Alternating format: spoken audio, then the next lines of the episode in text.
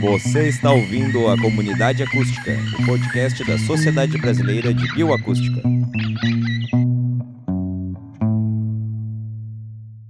Salve, salve ouvintes, eu sou o Tomás. E eu sou a Carol. E eu sou a Malu.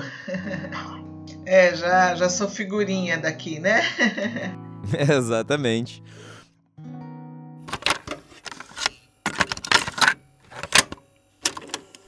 Bom, gente, então antes da gente começar o nosso primeiro episódio sobre acasalamento e reprodução do papagaio do mangue, a gente gostaria de lembrar vocês de se inscreverem nos canais da Sociedade Brasileira de Bioacústica e acompanharem o nosso conteúdo. Então, se você estiver ouvindo no Spotify, clica no coraçãozinho na página do podcast. E se tu estiver ouvindo no YouTube, dá um like, se inscreve no canal da Sociedade Brasileira de Bioacústica se você ainda não for inscrito e clica no sininho para sempre saber quando vai sair um novo episódio. Durante o mês passado, a gente não disponibilizou episódios da comunidade acústica, justamente porque a gente estava finalizando uma disciplina sobre divulgação científica, né? Que é aquilo que a gente mais tenta fazer aqui no nosso podcast. E a gente conseguiu aprender muita coisa durante esse semestre e vamos tentar aplicar esse novo conhecimento nesses e nos próximos episódios. A gente sempre comenta aqui, mas a gente quer reforçar a importância da divulgação científica. Muito conhecimento é construído e discutido apenas dentro da academia, e principalmente nesse momento de negacionismo extremo, é essencial a gente difundir esse conhecimento e aproximar as pessoas da ciência. Nós somos muito gratos por todas as chances que temos de nos aprofundar nesse assunto e esperamos trazer conteúdos cada vez melhores para vocês. A gente também quer agradecer especialmente a professora Patrícia Izar e ao professor Nicolas Chalini, que fazem esse trabalho uh, incrível no curso de Psicologia Experimental lá da USP. E eles sempre incentivaram a gente, né, vários estudantes, a produzirem divulgação científica crítica e de qualidade. E a gente fica muito feliz de ter tido essa experiência com eles e de ter colocado em prática no nosso podcast. E lembrando, por fim, que se você tem alguma dúvida ou alguma sugestão, você sempre pode entrar em contato com a gente via e-mail para conversar. A gente vai ficar muito feliz em trocar uma informação, uma ideia e a gente está sempre de ouvidos abertos.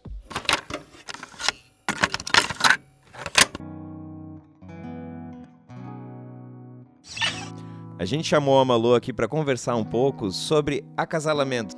Então hoje a gente vai falar um pouquinho sobre a vida conjugal nos papagaios do mangue. É, Amazona amazônica, a ave mais amazônica que tem, né? É interessante, né? Que esse é o nome científico, né? Do, do papagaio do mangue e que é super, né? Amazônico, né? O, o gênero de todos os papagaios é Amazona e esse nome completo dele, né, o nome da espécie é amazônica sem acento, né, que em latim não vai acento. Eu já tenho uma primeira dúvida então. Da onde é que vem o nome popular dele, papagaio do mangue? Ele fica mesmo no mangue. No mangue da Amazônia. É, a gente lá perto da na região de Belém, né, um pouquinho mais longe, a região que lá no Pará a gente chama de Salgado, né? Região do Salgado que seria que dá para o mar, né? Então a região de Salinas, né? De toda Curuçá, aí até Algodoal, Marapanim nós encontramos, nós fomos atrás dos, dos papagaios no mangue mesmo, né? Aí que ficamos Legal. sabendo que era papagaio do mangue, né? A gente não. Eu, eu também tinha essa dúvida logo no início, né? Que falava esse nome, né? Por que será, né? Mas realmente ele é comum no mangue. Mas na verdade, toda a região de Belém a gente vê todos os dias os papagaios, né? A gente vê no campus da UFPA, todo dia eu vejo, né? Então, eles são é uma espécie muito comum na região. Então, toda a distribuição dele na região amazônica até o norte do Paraná, né? Tem encontra-se, né, uma espécie muito abundante e distribuída é, por toda a bacia amazônica até um pouquinho além para o sudeste. Malu, então, os papagaios, de modo geral, eles têm alguns comportamentos muito interessantes. Por exemplo, porque eles são gregários, altamente sociáveis, né? Várias espécies de papagaios, eles formam casais que duram para a vida toda, pelo menos para a vida toda de um deles. Né? É. é como nós estávamos conversando, né? É infinito enquanto dura, né? Porque eles não vivem sozinhos, né? Então eles não vão ficar sem um companheiro, né? Se perder um, vai com certeza arrumar outro rapidinho, né? Então eles são juntinhos assim, um grupinho familiar, né? Pai, a mãe e os filhotes que se emanciparam do ninho é, pode ser até quatro filhotes, né? Se todos eles sobreviverem, né? Os quatro ovos que muitas vezes é comum a fêmea botar, aí você vê então os filhotes voando com os pais durante um bom tempo, logo depois que eles saem do ninho, né? Mas o que você vê sempre é então casal, né? Então eles estão sempre em dois, parece até uma ave com duas cabeças, né? Quando eles estão voando, porque eles estão sempre bem juntinhos.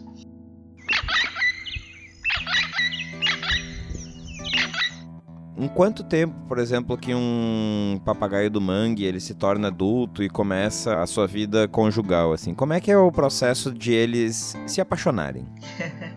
é, mas seria assim a questão da maturidade né, sexual, né? Então eles ficam assim umas é, oito semanas dentro do ninho, né?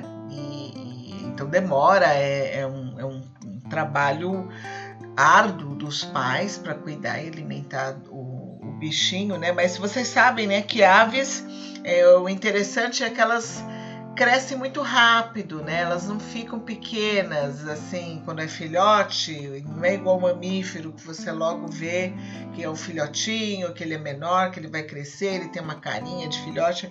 O, o papagaio, assim como todas as outras aves, ele, ele quando ele já está emplumado, ele já está com a cara de adulto. Só que ele não é adulto, ele é ainda é, um jovenzinho que precisa de aprender um monte de coisas, né? Aprender os sons que ele tem que produzir e aprender a é, ver onde tem as comidas, né? Então esse é o principal trabalho, né? Eles vão então procurar locais para se alimentarem onde tem frutos, né? Cocos, é, polpas para eles conseguirem se alimentar. Lembrando que a ave come muito, tá? Uma ave come bastante, né? Então o pessoal fala comer igual passarinho, mas na verdade um passarinho come bastante. É, Malu, qual é a expectativa de vida né, dessa espécie e com quanto tempo mais ou menos então que elas chegam nessa fase juvenil e na fase de maturidade sexual, né, para reprodução? É, seria no primeiro ano, né? A gente fica sabendo é interessante, né, através da bursa cloacal, né, que seria então uma estrutura que tem lá na cloaca e que mostra então que, que ele já não é jovem, né, que, que já é, é o órgão equivalente ao timo dos mamíferos, né. Então eles é, a testosterona, né, todos os hormônios sexuais que temos, que tem nos mamíferos, nos seres humanos, temos também em aves, né? A testosterona vai atuar e ele vai então, né, tipo se apaixonar lá no primeiro ano, né, de vida já acontece essa questão então da maturação sexual. Então a próxima primavera ele já vai então ter coach. Nós tivemos a sorte de uma vez ver uma cópula, né, que é uma experiência incrível, né, muito bacana mesmo. Elas, eles têm uma cópula demorada. A cópula, Malu, para quem não sabe, é o fazer amor. então a corte eles fazem às vezes assim, é, então tem todo ritual, apesar que nós não conseguimos ver mesmo isso. Nós vemos, vimos que ele, o macho, ele dá comida para a fêmea.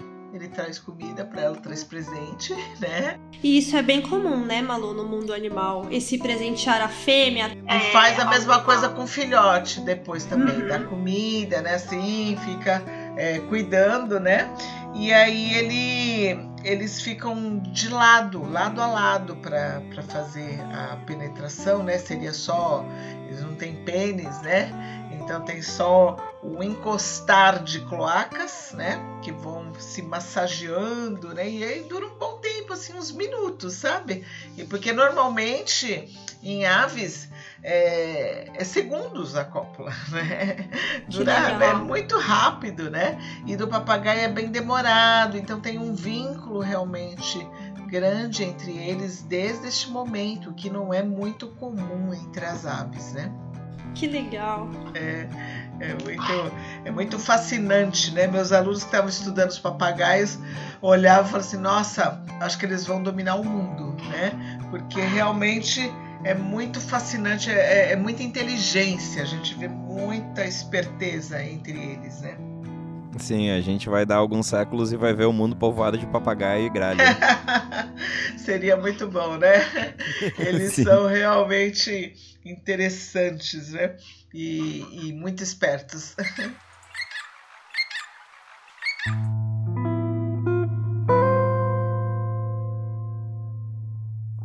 E nisso ocorre alguma disputa assim entre machos por uma fêmea ou é através só dos presentes? Olha, é, foram mais de 10 anos de observação né, do papagaio do mangue. Eu nunca vi briga por fêmea. É até interessante a pergunta. Realmente nunca vi. Nós já vimos brigas por ninho, por oco de ninho, porque eles fazem então os ninhos em cavidades, né? Isso que eles disputam. Aí nós vimos muitas vezes, né? Inclusive a disputa com um casal.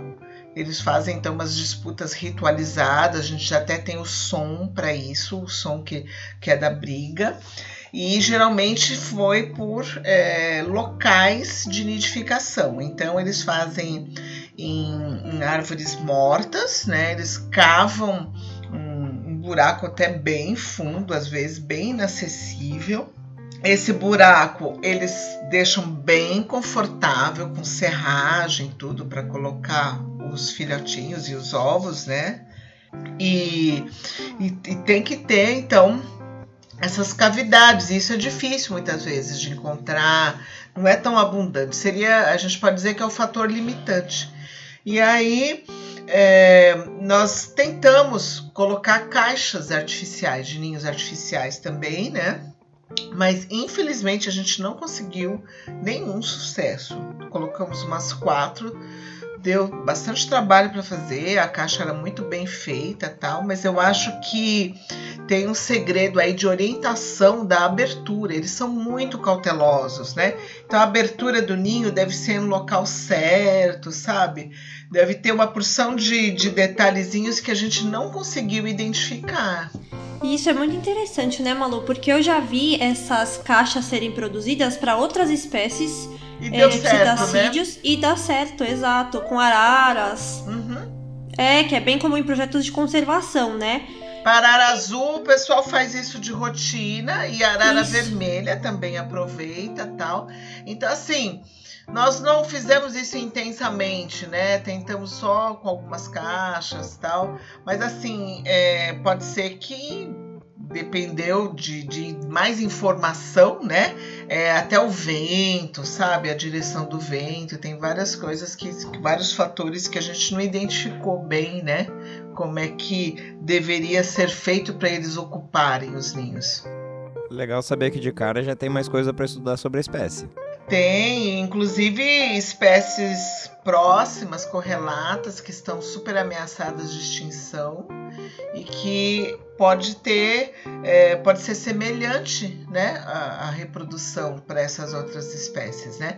Só que é um trabalho muito duro, gente. É um trabalho que minha aluna Leiliane Negrão de Moura, né, que ela nos ouça e que ela que teve todo o mérito desse, dessa informação toda que eu estou passando para vocês, né? Ela que, que fez questão, né? Porque eu sempre trabalhei com bioacústica, ela que quis fazer o trabalho da reprodução, né? Eu sempre achei dificílimo, eu falei, não, não vai dar certo, não vai dar certo, mas ela pegou, ela fez curso de rapel, ela trabalhou mesmo, ela, ela fez uh, academia para trabalhar os músculos, para conseguir subir nas árvores, para conseguir fazer é, aquele. Ela fez curso com a Neiva Guedes lá na, no Pantanal, com as araras azuis. Ela ficou um mês lá estagiando para aprender isso, né? Então ela queria realmente entender a reprodução, né?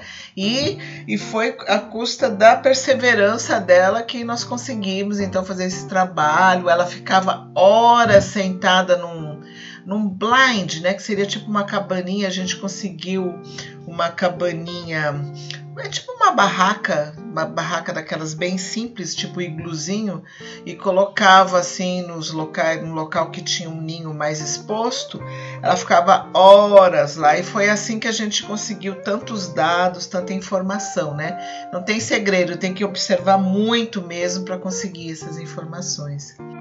Malu, eu tenho comentado aqui, eu acho que faz alguns episódios já, né?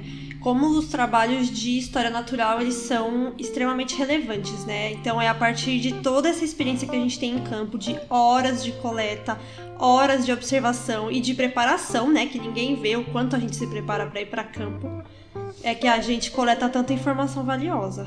Não, e era e o trabalho de paciência mesmo, né? De ficar, né? Então você com os macacos vai ser a mesma coisa. Você tem que seguir e ficar realmente é, sendo uma macaca, né? Você vai ter que.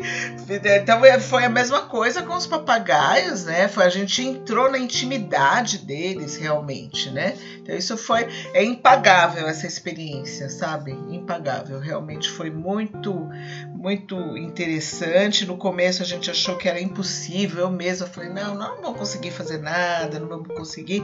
E conseguimos um monte de informações valiosíssimas. É, uma primeira coisa que você já tinha falado, assim, sobre essa vida conjugal deles, por exemplo, era o tamanho da ninhada, né? Que você falou que o geral é serem quatro ovos. Esses ovos, eles são postos de quanto em quanto tempo? Como é que é essa questão da postura para fêmea? É, a postura é, não é assíncrona, né? Então ela vai pôr um ovo, depois outro. Mas assim, é raro sobreviver os quatro, tá? Geralmente são dois ou um, entendeu? É, então sempre fica um que vai ser mais alimentado, porque nasceu primeiro, e o outro bem pequenininho, né? Nós vimos várias mortes no nosso trabalho, vários, vários filhotinhos que já às vezes nasceu morto, às vezes foi predado por larva de mosca, por aranha. Nós conseguimos registrar uma aranha que entrou no ninho e comeu um filhote, né? É impressionante. É, eles são muito predados por tucanos, né? Também isso a gente já presenciou também, serpentes, tudo. Então é, tem muita perda, né? Mas então tem perda natural, não só da predação, dessa assincronia. Então a alimentação não é assim igual, né? Assim, igualitária entre os filhotes. Sempre algum vai, vai ser prejudicado, né?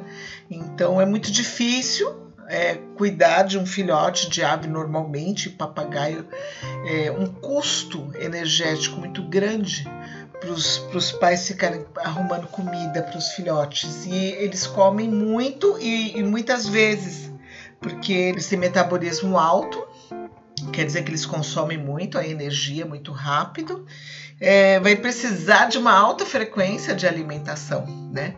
Então, é, geralmente assim, o mais comum é dois filhotes ou um. É isso que a gente viu na prática, tá?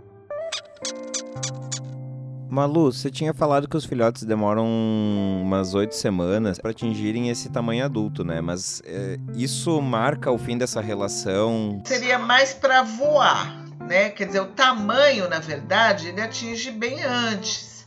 Só que ele não tem pena ainda, né? Eles são o que a gente chama de altricial, que quer dizer que eles são muito dependentes quando eles nascem. Eles nascem de olhos fechados, sem, sem nenhuma pena. Inclusive dá para ver o papo bem transparente, eles nascem bem frágeis, né? Como os passeriformes também. Então, é, eles são como se fosse um bebezinho mesmo, bem, bem frágilzinho e demanda muito trabalho, muita, muito cuidado, né? Então é daí eles vão é, demorar e os dois, macho e fêmea, cuidam do, do, filhote, dá bastante trabalho mesmo. E daí, quer dizer, aí tem, chega um momento que ele tá do mesmo tamanho dos, dos pais, mas já, já era do mesmo tamanho, só que ele já tá emplumado. Aí quando tem as, as penas suficientemente para voar, né, a pena da, das asas é, completa, tudo, aí ele vai voar. A primeira vez a gente registrou isso algumas vezes.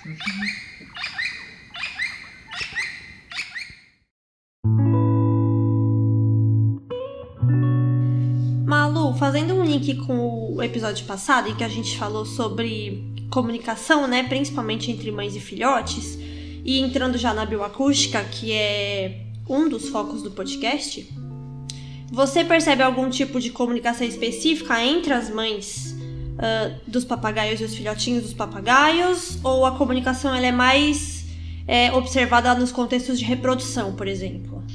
Olha, nós é, registramos vários sons, né, que tem esse contexto comportamental. Aí, no caso, quando a mãe está cuidando do filhote, a gente vê mais a questão dos begging calls, né, que seria então os chamados de alimentação, que eles estão pedindo a comida. A gente viu que eles é, modificam esses sons ao longo da vida, né? Então tem todo um desenvolvimento disso. E os sons mais importantes, quer dizer, é, é, a gente percebe assim que a vida deles está muito baseada em manter a segurança, né? Então eles estão muito ameaçados e os filhotes fazem bastante sons assim ameaçadores também. Os próprios filhotes fazem quando a gente a gente percebeu várias vezes que a gente foi manipular, colocar microfone, aí eles gritam uma coisa horrorosa, né? Que é para ver se te espanta mesmo e consegue espantar sim, que a gente a Leiliane levou muito susto quando ela estava tentando manipular, fazer alguma coisa, né? E teve uma vez que a gente o filhote já estava grandinho daí foi, ai, foi uma, uma situação assim dramática, que era o Jaque na época que estava pegando o filhote, e ele já estava grandinho e ele tem uma garra muito pontuda, porque ele não tinha é, desgastado a garra, ela estava igual uma navalha. E daí o Jaque foi pegar, porque a gente queria marcar eles, ver o quanto que eles voavam, né? Então foi uma tentativa. Então ele já estava para sair do ninho. Ele pegou o filhote na mão, o filhote enfiou a garra nos braços dele, começou a sair sangue para todo lado. Aí ficou, eu não sabia o que fazer. Aí eu fui puxar o filhote, aí que piorou a coisa. E o Jaque lá sangrando. Foi... E ele subindo numa escada, tava no alto, no ninho. Aí a gente ficou desesperado. E aí o filhote acabou voando. Né? A gente chegou a fazer, acho que uma marquinha com, com esmalte na cabecinha dele, mas a gente nunca mais viu esse filhote. Né? ele saiu voando e foi embora, né? Então foi assim, né, um fiasco, né? Mas assim, então eles eles é, dão trabalho, né? É difícil. E a questão da comunicação, então, entre mãe e filhote, a gente não viu uma mãe vocalizar, a gente só via o filhote, né? Então tem várias várias coisas, é, assim. Aí nós publicamos também que há um, muita comunicação de gesto, né, entre eles quando estão no ninho. Então tem tudo isso e tudo isso por quê? Porque para ser cauteloso, para não chamar atenção. E é conhecido também entre os papagaios todo um, uma movimentação da pupila também, né? Então, quando está pertinho dentro do ninho, pode ter outras outras formas de comunicação sem ser a sonora. É, voltando àquela questão que eles formam casais, né, para vida, como é que é a comunicação entre o casal? Porque muitas vezes esses animais eles são gregários, altamente sociais, então acabam juntando bandos com vários casais, mas os filhotes, tudo mais, é uma gritaria do caramba, né? Mas eles conseguem se reconhecer ali no meio. Como é que isso funciona? A gente já sabe isso. É uma coisa maravilhosa, né? Que tem o dueto. Então, eles têm uma coisa que é como uma aliança, né? O canto em dueto, um casal, é uma aliança entre eles, é uma forma de reconhecimento, assim, né? Os papagaios realmente são muito românticos, né? Então a gente descobriu isso, que além de ter sons diferentes conforme a população, os dialetos, eles têm é, duetos entre casais que são únicos também. Então, por isso que eles se reconhecem, né? E eles cantam esse dueto é, em voo. E aí tem várias espécies que são assim, né, que fazem isso, e que a gente tem essa hipótese de que, que a, a função biológica do dueto seria uma aliança entre o casal. Nossa, muito legal, Malu. Eu não conheço muito sobre aves, né? Eu, eu sempre trabalhei com anfíbios anuros e agora com os primatas. Mas eu não sei o quanto isso é comum, o macho e a fêmea vocalizarem e eles estabelecerem vínculos a partir de um dueto, por exemplo. Nas aves isso é comum ou é muito específico dos papagaios? Não, é comum, tem várias espécies que fazem isso, né? Posso citar várias, o João de Barro, por exemplo, que ele é bem conhecido aqui no Sudeste. Não tem João de Barro lá na Amazônia, você vê? Então, tem vários tipos de, tu, de dueto, né? O João de Barro, o macho canta uma coisa complexa e a fêmea canta como se fosse só o, o backup, né, que a gente fala que seria assim, se ela faz só pi pi pi pi, né? Então faz, faz aquele sonzinho que seria assim, não é complexo. Agora tem outros que são hiper complexos, né? Que que os dois fazem duetos, como os triotoros que nós estudamos também, né? Então fizemos trabalhos com triotoros que é um, então a garrincha de bigode, né? E que faz então duetos incríveis, né? Não tem dois iguais também, né? Os pinguins também, eles se reconhecem numa colônia de milhões, né? De um milhão de pinguins, eles conhecem o seu par através de som que vai ser correspondido. Aí nem sei, é um dueto é, assíncrono, né? Porque a fêmea chega com o macho que está equilibrando o ovo entre as perninhas dele, né? O filhote, já no caso, quando ela chega, e aí o, o macho responde. E daí eles fazem um dueto. Bababá, bababá, né? Então, e é bem complexo, bem interessante. O Thierry Uban, aquele pesquisador que nós conhecemos, fez esse trabalho com os, com os pinguins, pinguim imperador. Né? No caso dos papagaios do mangue, o dueto ele é diferente entre casais? Poderia reconhecer um casal de outro pelo sonograma, assim, ouvindo o som? Sim, poderia conhecer e poderia conhecer o dialeto também populacional e sem perder o som específico, sabendo que todos eram papagaio do mangue. Então, à primeira vista pode ser difícil você falar, ah, como você consegue diferenciar o papagaio do mangue ou o papagaio verdadeiro, por exemplo, que é o mais comum aqui na região sudeste, né? É, na verdade, dá para reconhecer sim os sons. É bem, é, são, na verdade, é bem diferente. Depois você aprende, fica fácil. Sim que entre papagaios do gênero Amazona, provavelmente vai ser um pouco mais parecido, né? O que eu lidei um pouco aqui foi com diferença entre a Amazona estiva, que é o papagaio verdadeiro, né? Que a gente convenciona, e o Pirrura frontalis, que é aquela tiriba de testa vermelha. Só que daí a pirrura realmente é um animalzinho muito menor e você consegue perceber que é um som, assim, até um pouco mais estridente do que o papagaio verdadeiro, assim. Aí que vai, né? Tem que estudar o sonograma, às vezes não é tão evidente as diferenças né? Mas você vai aprendendo, mesmo entre periquitos, né?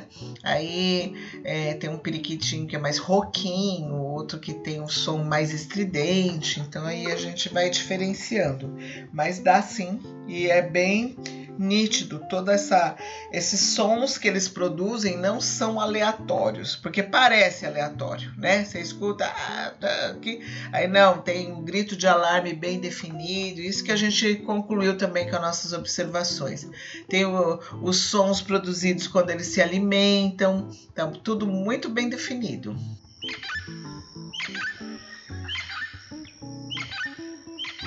É, você comentou também antes dos dialetos, né? Dialeto é uma coisa de população. É, a gente sabe que a gente né, tem uma hipótese de que os dialetos servem para exatamente reconhecimento populacional e percepção se durante migrações ou dispersões de, de grupos de onde eles são, como eles vão se, se colocar num, num novo ambiente, por exemplo, ou mesmo no dormitório, né? Quem são aqueles que vão naquele dormitório? Todos eles têm o mesmo dialeto, né? Então essa é uma pergunta que a gente não respondeu, né? Que poderia ser que tivesse uma mistura de, de dialetos, mas a gente, o que a gente conseguiu fazer, eu, eu ressalto que é um trabalho bem difícil de fazer, que eles voam muito alto, né? Então as gravações são bem dificultadas. Nós conseguimos gravar em várias localidades e a gente viu que tinha localidades que eram bem diferentes, parecia outra espécie e tal, mas, mas não, né? Era aquela, era, era tinha os parâmetros do, do som da espécie, né?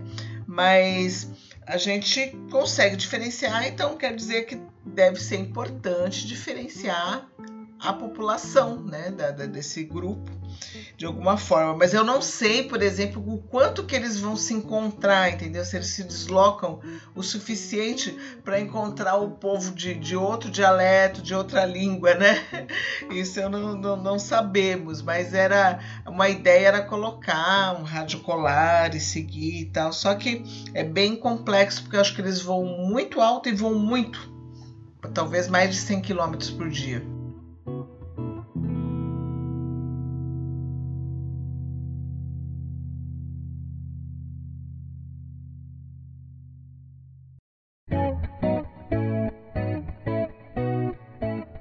Eu sei que você já comentou um pouquinho sobre uma aluna sua, né, que estava envolvida diretamente com a reprodução dos papagaios. E se você puder contar um pouquinho como vocês conduziram os estudos em relação ao método e, por exemplo, as localidades, os equipamentos que vocês usaram e quais trabalhos estão disponíveis para as pessoas darem uma olhada se elas quiserem mais detalhes. A Liliane Negrão de Moura. É, nós publicamos vários trabalhos é, que estão aí é, disponíveis, né? A gente pode colocar, foram trabalhos internacionais, pode colocar as referências de alguma forma, né? Acho que a gente pode disponibilizar aqui embaixo todos os links e as pessoas acessam. Nós utilizamos então é, os gravadores, binóculos, foi tudo muito simples, né? a gente não tinha muito dinheiro, é, as imagens que a gente conseguiu produzir foram bem fraquinhas, né? Porque a nossa câmera não era muito boa, mas conseguimos bastante registros, né? e conseguimos boas publicações, livro, tudo. Fiz, teve vários, vários é, artigos importantes, né? Então foi rendeu bastante mesmo. E a questão dos materiais foi tudo muito bem, muito simples, né? Não conseguimos fazer nada de sofisticado, por exemplo, como colocar um rádio colar ou alguma coisa de, de segmento assim, um chip, né? E tentamos, mas não conseguimos. Fizemos, é, colocamos microfone dentro do ninho. Só um ou outro que tinha acesso que a gente conseguiu fazer isso. E aí a gente fez as gravações de, de filhotes em desenvolvimento, né? Que foi bacana. E depois pegamos esses é, equipamentos profissionais que nós temos aí, Tascam, Marantz e microfone ultradirecional. E aí a gente viajou, fomos atrás, fomos na Paraíba, fomos em Palmas, fomos, fomos em várias localidades de Belém para gravar os dialetos. Aí a gente fez as gravações assim mesmo. Mas assim, é tudo muito na sorte, né? Você tem que observar onde que eles passam para gravar na hora que eles estão vocalizando, né? Então, realmente não é evidente, não. Ai, Malu, eu tenho aprendido na curta trajetória acadêmica, né? Que tem várias coisas que influenciam, né? Então a gente precisa de verba, porque sem dinheiro a gente não consegue conduzir uma boa pesquisa. Mas quando a gente tem pouco dinheiro, a gente precisa de perguntas bem simples e objetivas, porque é possível da gente responder, né? Passado todos esses trabalhos, esses anos de pesquisa com os papagaios do mangue, como é que está o estado de conservação dessa espécie e até que ponto que esses trabalhos assim interferiram assim na preservação do papagaio do mangue? É, infelizmente a gente não pôde parar a predação, né, e o tráfico do, do ser humano é, a pressão do ser humano em cima dessa espécie. Então, por exemplo, todos os ninhos que nós monitoramos, tudo que, que nós fizemos na região de Santa Bárbara, não tem mais nenhum, né? Acabou. E os, os a quantidade de papagaios que tinha na ilha dos papagaios, que era o dormitório, também diminuiu muito, embora não tenha mais então monitoramento. Então, enquanto estávamos fazendo os trabalhos, eu acredito que tinha uma, um certo controle, embora nós não podemos fazer muita coisa, né? Porque dependendo, a gente fez denúncias, a gente percebeu que estavam predando os ninhos, né? Eles roubavam os filhotes, vendiam. É, presenciamos várias, vários crimes. Depois até fizemos trabalhos para verificar quem é que tinha papagaio. Por exemplo, a gente tinha juiz vizinho que era juiz e que tinha um papagaio ilegal na sua casa, né? Então a gente a gente na verdade serviu mais só para verificar o estado da desgraça, né, do que para realmente uma ação efetiva que não foi feita, né, que ninguém fez, mas nós tentamos. Ah, fizemos também bastante educação ambiental, né? Conversamos com as pessoas e tudo, mas é, o que, que a gente vai fazer, né? A pressão econômica é muito grande, né? Também. Eles vendem os papagaios. A 20 reais cada um que vendiam, mas vendem, né? Agora eu acho que tá bem feio pela destruição do habitat mesmo também, né?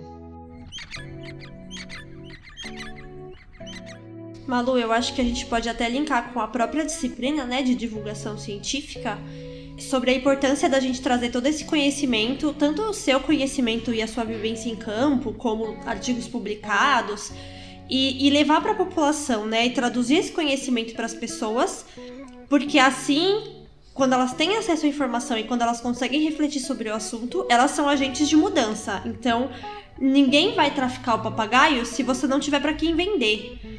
E, e, você começa a contornar o problema através de educação ambiental, né, e divulgação científica. É, fizemos tudo isso muito, falamos com as crianças, né? É, realmente teve uma, uma vontade, né, de, de fazer essas ações e tudo, cartilhas e várias, várias coisas que fizemos. Fizemos muito isso também com os botos, né? Com outras, outras alunos, outros trabalhos que nós fizemos, né? Tentamos muito, mas é só, né, gotinhas, né? Gotinhas do oceano que vão então é, fazendo efeito aí eu acho que muito para as crianças, né? As crianças que acabam modificando até o comportamento dos pais e tudo, né? Mas é complicado, né? O que a gente queria é que realmente tivesse um, um envolvimento de governo, de poder econômico mesmo, para poder ter uma ação mais efetiva, né? Eu acho que vale enfatizar, Malu, sobre isso que você falou, né, de medidas de conservação e de proteção e de educação ambiental apesar da gente esperar é, que elas sejam financiadas, né, né, e que elas partam de poder público, tem várias pequenas iniciativas que são feitas. Então, tem toda aquela iniciativa sobre os primatas é, não serem considerados pets e não serem criados dentro de casa. que a gente comentou também no episódio passado. E eu acho que o mesmo vale para as aves, né? A gente tem vários projetos sobre não criar as aves em gaiolas. E eu acho que, mesmo que seja de pouquinho em pouquinho, né, de pesquisador em pesquisador, a gente está conscientizando as pessoas é, a, não, a não perpetuarem esse tipo de comportamento e esse é, tipo de ação. com certeza, né? A gente vai trabalhando e fazendo joguinho e promover o conhecimento das espécies, né? Porque o que não sabe, se você não sabe nada de um bicho, você não se importa com ele, né? Você nem sabe que ele existe. Então é isso. E saber que um papagaio feliz, um papagaio que está bem, é, não é a sua casa de, sei lá, de mil metros quadrados que vai fazer diferença, porque ele precisa de 150 quilômetros de, de espaço e não de mil metros quadrados.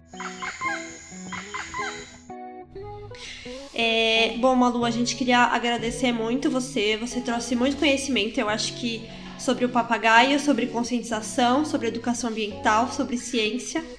E foi muito prazeroso e foi muito gratificante escutar tudo isso. Eu também gostei, né? Achei assim, deu oportunidade de boas lembranças, de boas, boas informações. Às vezes a gente não nem se dá conta até de alguns insights de agora quando a gente falou sobre os duetos, por exemplo, já tive algumas ideias aí, porque realmente a gente tem bastante informação e às vezes é difícil de unir tudo, de, de sintetizar. Então eu agradeço a oportunidade e Espero que a gente é, contribua né, com esses episódios para as pessoas conhecerem né, a realidade dos animais e tentar então preservá-los, que é muito bacana você ver o papagaio na natureza. É, é uma experiência incrível, sabe? De ver eles no dormitório, por exemplo. É, parece um bando de adolescentes conversando, né? Eles são muito interativos e tal. Então é muito melhor do que manter um animal dentro de casa, estragando os móveis, fazendo cocô, fazendo bagunça, você tendo que gastar dinheiro com ele. Aquele papagaio que está na natureza é seu, né? Então é isso. E fica mais um lembrete, né, que a gente vai deixar todas as informações que foram discutidas aqui, elas foram baseadas então em artigos, em trabalhos, em teses, e vai ficar tudo aqui nos links, então as pessoas podem acessar muito, muito, muita picada de mosquito.